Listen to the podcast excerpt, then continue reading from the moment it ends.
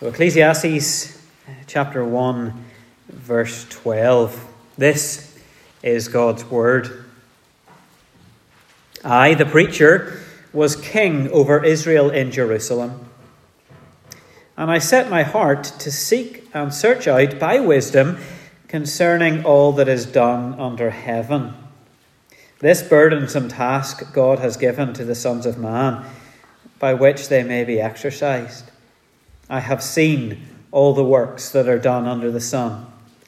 And indeed, all is vanity and grasping for the wind. What is crooked cannot be made straight, and what is lacking cannot be numbered.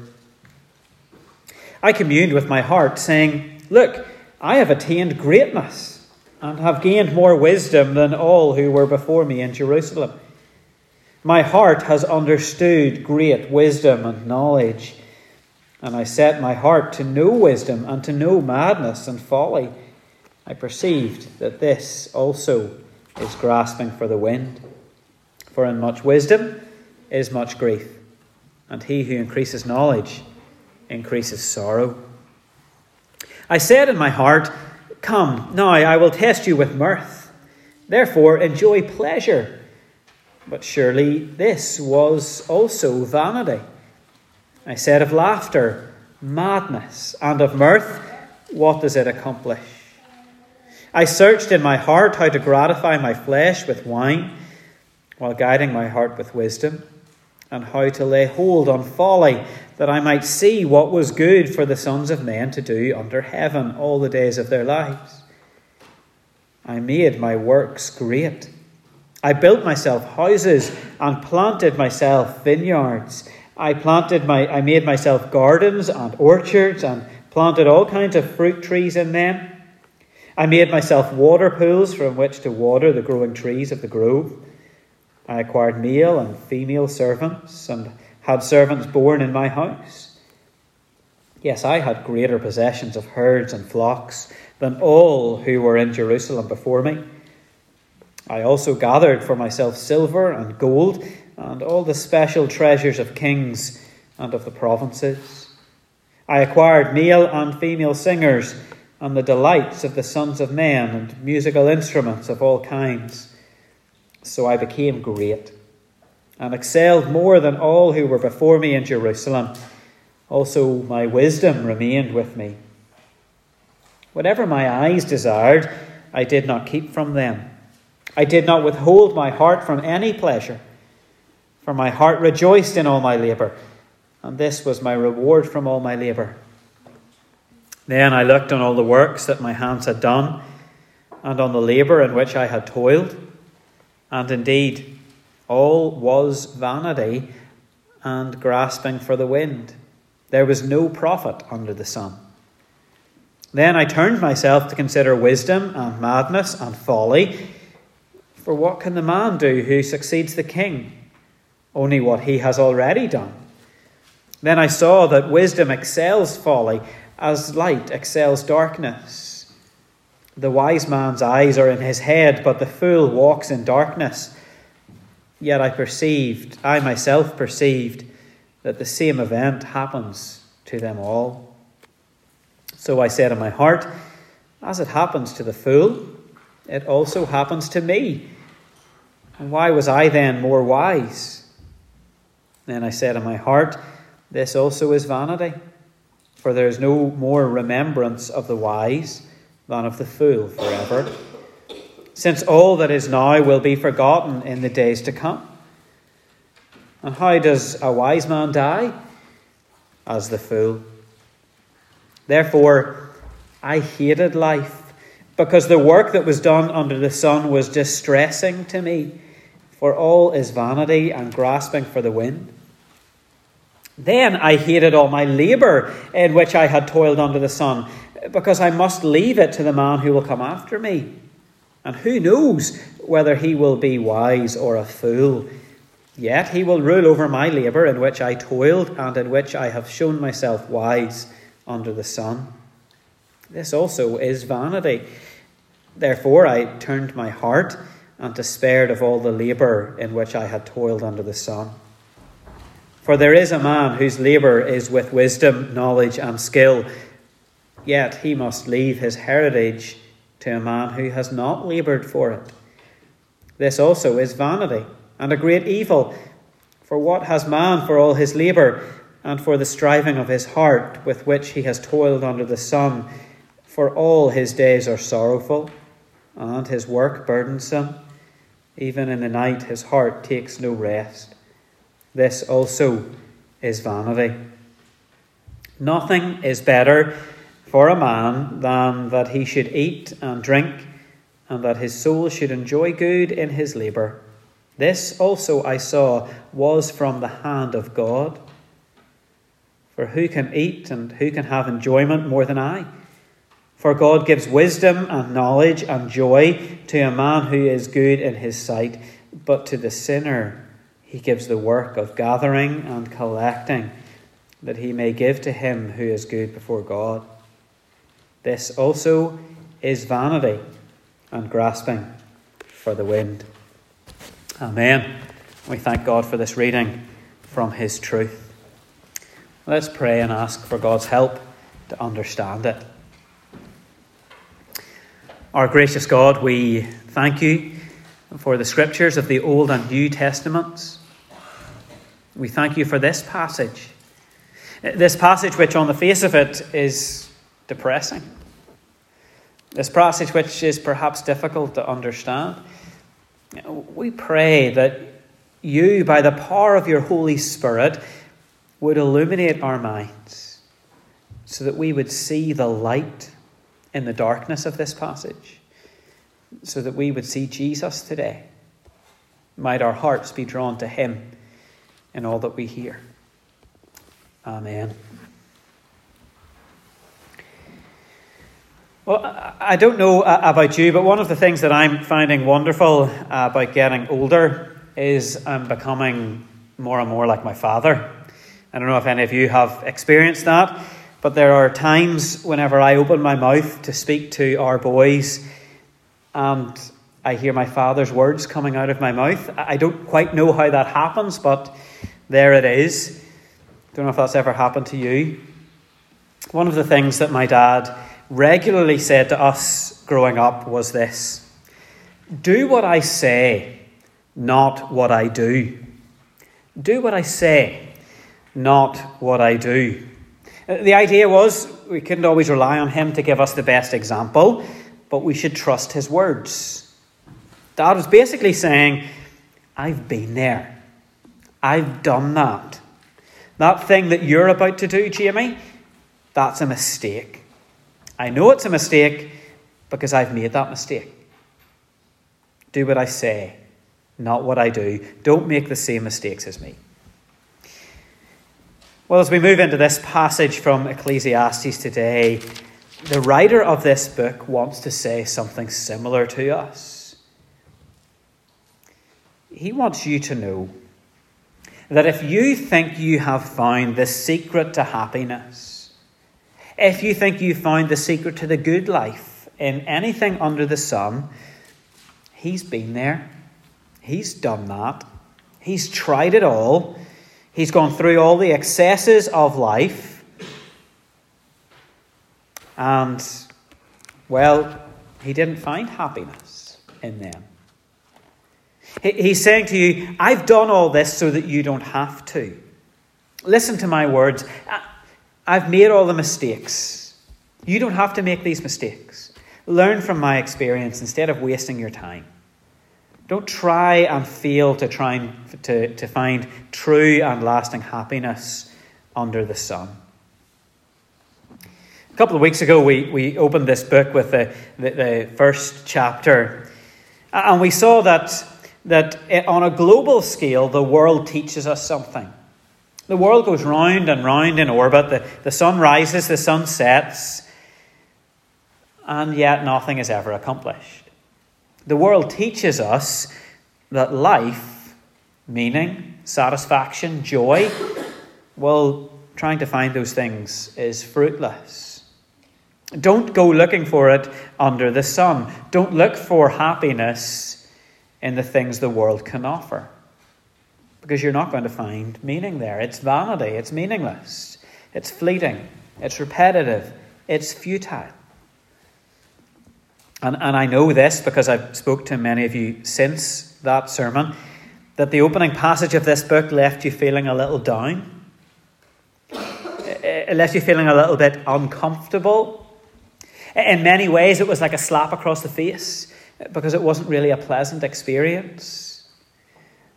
If that's what it did for you, then I'm actually quite glad. Because that's what the opening passage of Ecclesiastes is meant to do.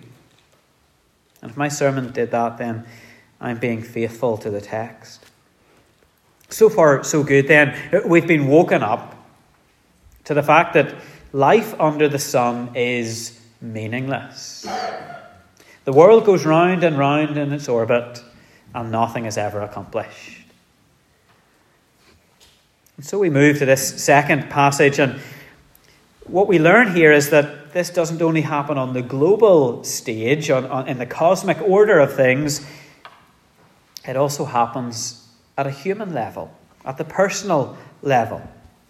We have here life lessons from the preacher. The author of this book introduces himself to us here. I, the preacher, was king over Israel in Jerusalem. And so in English translations, he's referred to as either the teacher or the preacher. In chapter 1, verse 1, we're told he's the, the son of David. And so most people assume Ecclesiastes was written by Solomon. He doesn't call himself Solomon in this book, so I'm going to refer to him as preacher or teacher. And the sense of that Hebrew word is of a person not just writing down various sayings, it's, it's somebody giving a speech. Uh, somebody giving an important speech to a group of people, even the name of the book, Ecclesiastes, does not that tell us something. It, it implies it was delivered to a church, an ecclesiastical gathering. So this is a sermon. The preacher wants to share his wisdom, he wants to share his life lessons. And his wisdom at the beginning of the book is for us to realize that our lives will end someday. We need to understand that we're not long for this world. And that while we are here for now, we're actually only passing through. We're destined to spend eternity somewhere else. Christians have always had a strong sense of this.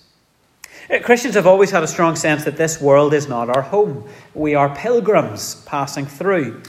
Think about maybe Pilgrim's Progress by John Bunyan. Think about some of the hymns that we sing about crossing the Jordan to the promised land on the other side, about eventide falling upon our lives. And we'll sing at the end of our service about the trumpet of the Lord sounding and time being no more. But I wonder are these just songs that we sing? Or do we actually understand and believe their words? You see, the Christian life is a bit like a holiday. You know what it's like to be on holiday, don't you? You enjoy the sea, the sand, the sun. Maybe some of you are thinking, I'd rather be there today.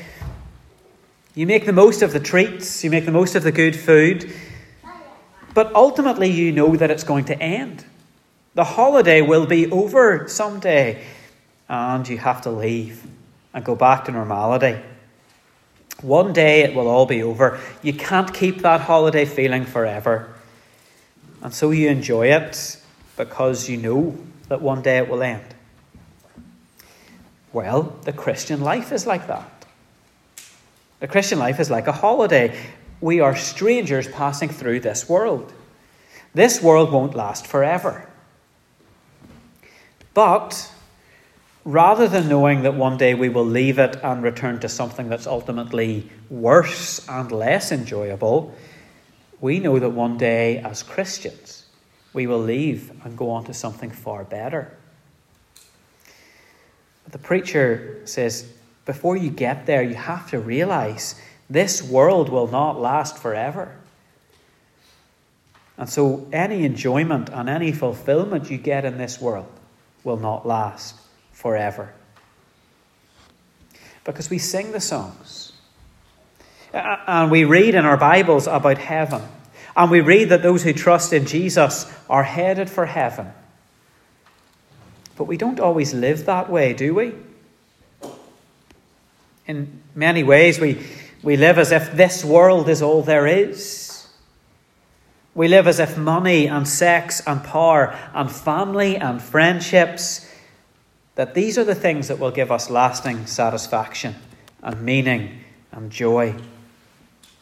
We assume that happiness is in the box with the newest iPhone, that it's in the envelope with the next paycheck, that happiness is in those exam results we're waiting for that happiness is just sitting there in the passenger seat of a new car, or it's in the kitchen sink of a new home.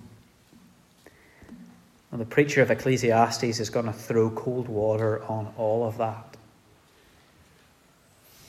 He wants to say to you today, I've tried all those things.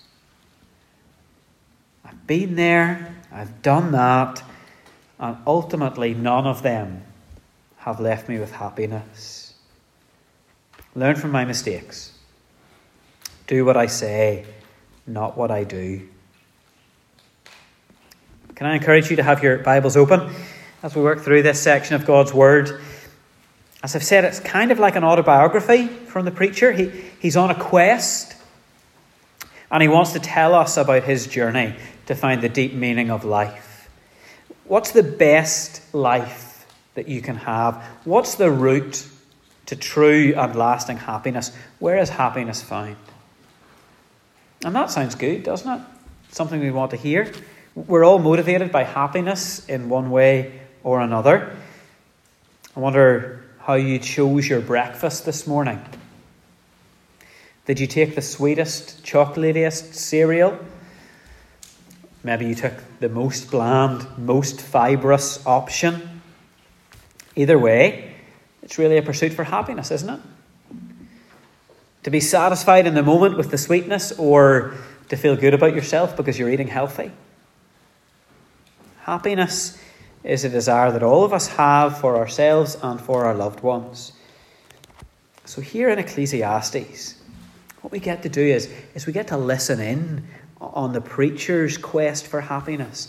This man who has seemingly endless resources He's going to tell us the secret to happiness. So listen in. He begins by telling us about his education. He heads for the university. He studies all the books and learning he can get his hands on. He fills his head with knowledge so that he is more wise than anyone else in all Jerusalem. He visits the libraries, he goes to the lectures, he even studies the pursuit of knowledge trying to understand the difference between being wise and being foolish. And he gets to the top of the tree. He makes it. He, he reaches the top of the tree of human wisdom and he says, I didn't find happiness there. In fact, it seems the more you know, the less happy you are. For in much wisdom is much grief, says chapter 1, verse 15. And he who increases knowledge increases sorrow. Ignorance really is bliss. And this is hard for somebody like me to hear. I've devoted the best part of my adult life to education, both to getting one myself and to providing one for others. I have two university degrees. I have shelves full of books. I spend a good portion of my week reading. But the preacher says, Jamie, I've been there. I've done that. You can read all you want. It's not going to make you happy. Not ultimately. Well, what about partying then? What about hitting the comedy clubs and the wine bars of Jerusalem? Surely there's happiness to be found there. No, again, he comes up wanting. Happiness does not lie in laughter, it doesn't lie at the bottom of a bottle. What about building something? Is that where happiness is to be found? Many of you have built your own houses. Many of you know the pleasure of planting a garden or farming the land. I'm sorry to tell you today, but nothing that I've seen around Jerrettspass compares to the wonders that we read about in Ecclesiastes chapter 2. Look at what this preacher built houses, gardens, pools, vineyards, orchards.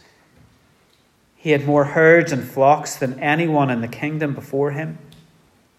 He had male and female servants coming out his ears. You can forget Downton Abbey. This is a grand design of massive proportions.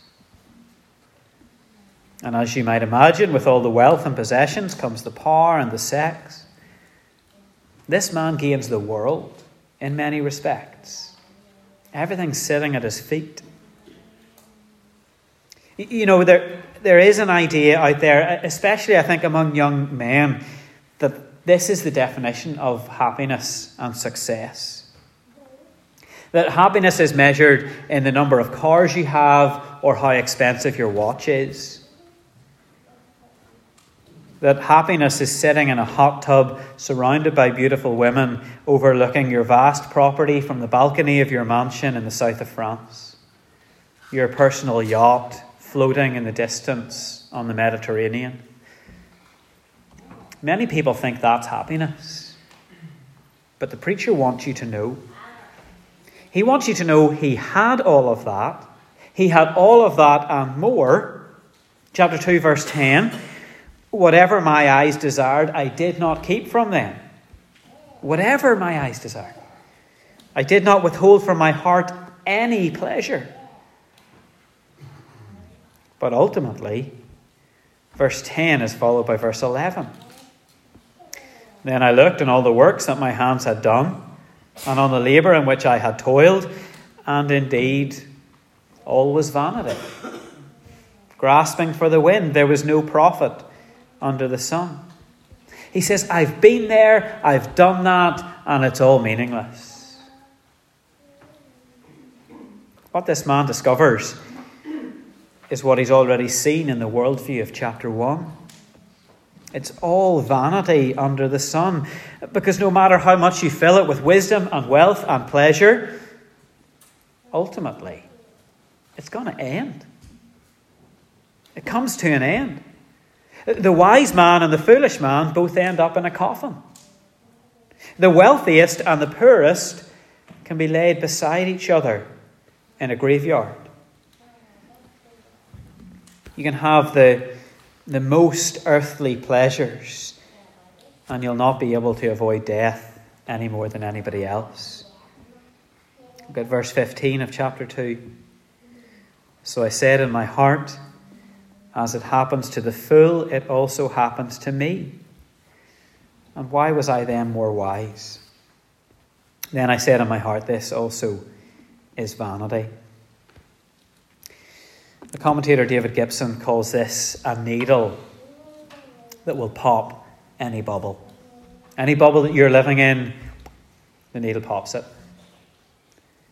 I would call it a bucket of cold water. It wakes us up. It wakes us up to the reality of death. The statistics are clear. Out of every 100 people, 100 of them will die. Death comes to us all. That's a bucket of cold water, isn't it? The common response for most people is to ignore death. We live as if it will never happen. Instead of thinking about it, we distract ourselves with amusements, things of this world. It's like papering over a crack in the wall, isn't it? It doesn't take away the problem, but at least we don't have to look at it. I wonder if you've ever thought about this stuff before. I wouldn't be surprised if you hadn't. It's really hard to cope with the truth that our lives will end someday.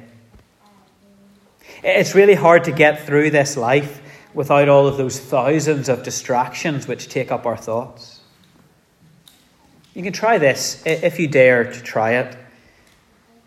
try sitting down for 10 minutes with no distractions. Go into a dark, quiet room and just sit there for 10 minutes. You'll actually find it really hard. And if you do manage to do it, you'll be confronted with things that you would rather not think about disappointment, sadness, sorrow, regret, and ultimately the vanity, the meaninglessness of life. So, what do we do? Instead, we amuse ourselves. Television, newspapers, smartphones, games, constant connection, 24 hour news. The preacher says, Trust me. None of these things will stop death. None of these things will stop death. It really is a bucket of cold water. But now he's got your attention. Now he has you hooked. Where is happiness found? What's the hope? Well, now he's going to give us a chink of light, a chink of light that we've been hoping for. I wonder, did you notice as we read the passage, there's no mention of God between chapter 1, verse 13, and chapter 2, verse 24. God is not mentioned. And then in the last few verses, God is present. In the last three verses, God's name comes up three times. Finally, there's a chink of light. The preacher has taken us as low as it's possible to go. He takes us all the way to death. But now that we're listening, now that we've woken up to reality, he's going to give us some light. Here it is. Verse 24 of chapter 2 Nothing is better for a man than he should eat and drink and that his soul should enjoy good in his labour, this also I saw was from the hand of God. Friends, life in this world is a holiday. So enjoy it. Enjoy every bit of it. But enjoy it knowing that it will end. Knowing that all good things shall come to an end and all the bad things shall come to an end. But nonetheless, enjoy life. Plant the garden, build the house, enjoy good food and good wine and good company. All, of, of course, within the bounds of keeping God's law. Please hear that clearly. But do enjoy life. Again, David Gibson gives us a really, this really cool picture of this. He says that life is like building a sandcastle. You know, if you've ever built a sandcastle on the beach, we're under no illusion, are we, that the tide's going to come in? This time tomorrow, the sandcastle will have washed away. But that doesn't stop us from enjoying building the sandcastle and admiring the sandcastle. Life is a gift from God, it's to be lived. So live it, enjoy it. And this is not the same. This is not the same as saying, enjoy it while it lasts. What the preacher is saying here is enjoy it because it's from the hand of God. Enjoy it because God has given it to you as a gift. You see, whenever we put anything other than God at the centre, Whenever we put money or power or possessions or wisdom or ourselves, I wonder if you noticed in those verses that God isn't mentioned from 113 to 224. The preacher kept saying, Myself, myself, myself. When we put anything other than Jesus at the centre, it will let us down.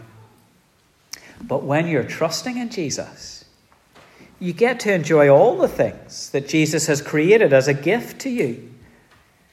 When, when the meal is finished, you can say, That was a wonderful meal. Thank you, Jesus, for this wonderful meal. You don't have to be on the quest to have a better meal the next time, another meal to satisfy you. You don't need to do that when you have Jesus. Because the really good news of the gospel is that this life is not all there is. This life will end. And when you turn to Christ in faith and repentance, when you trust in Jesus for everlasting life, we pass through this life like a holiday. But we're not returning to the normality, to the humdrum, to the eat, sleep, work, repeat at no end. No, after this life is over, through Christ, we are headed for something so much better. So much better than this world. So please enjoy it. Enjoy the food and the drink and the television shows and the family game nights and all the pleasures of this world. The cars, the houses, enjoy it. Enjoy it all. But know that something far better lies ahead through Jesus. Something far, far better. Because while this world does offer all of those pleasures and all of those enjoyments, it comes with disappointments too, doesn't it? This world is filled with things to enjoy, but there are also difficulties and disasters. And we can't fix that. We live in a world that has fallen in sin and we can't sort it out. Chapter 1, verse 15 What is crooked cannot be made straight. This world is crooked. This world has fallen and you and I can't make it straight. Death is this bucket of cold water that has woken us up. It's woken us up to the reality of life, and we should be so thankful for that. Because preparing to die is the way we learn to live. Life is meant to be enjoyed, but it's not meant to be mastered. Another commentator, Philip Ryken, says this The divine gifts of creation are meant to be enjoyed as matters of stewardship rather than possession. The truth is, if we're able to look on worldly pleasures that way, that we get to enjoy them, but one day they'll be over, then we can look upon the difficulties of this world in the same way. Because there are problems in our lives, some problems that we're not meant to solve, that we're not meant to fix. There are some questions that we're not meant to have answers to. There are some problems that are meant to be problems for you. Some struggles that are meant to be struggles. And so when it comes to happiness and disappointment. In both, we are dependent on God. Living for Him in the ups and in the downs is the only way to live because this life is like a holiday. It's going to be over someday. The preacher set out to teach us that lesson. You will die one day. And so live in the knowledge of that fact facing up to death teaches us that we are dependent creatures who are made for a relationship with our Creator. A relationship that is only possible through Jesus Christ. Let me pray for us.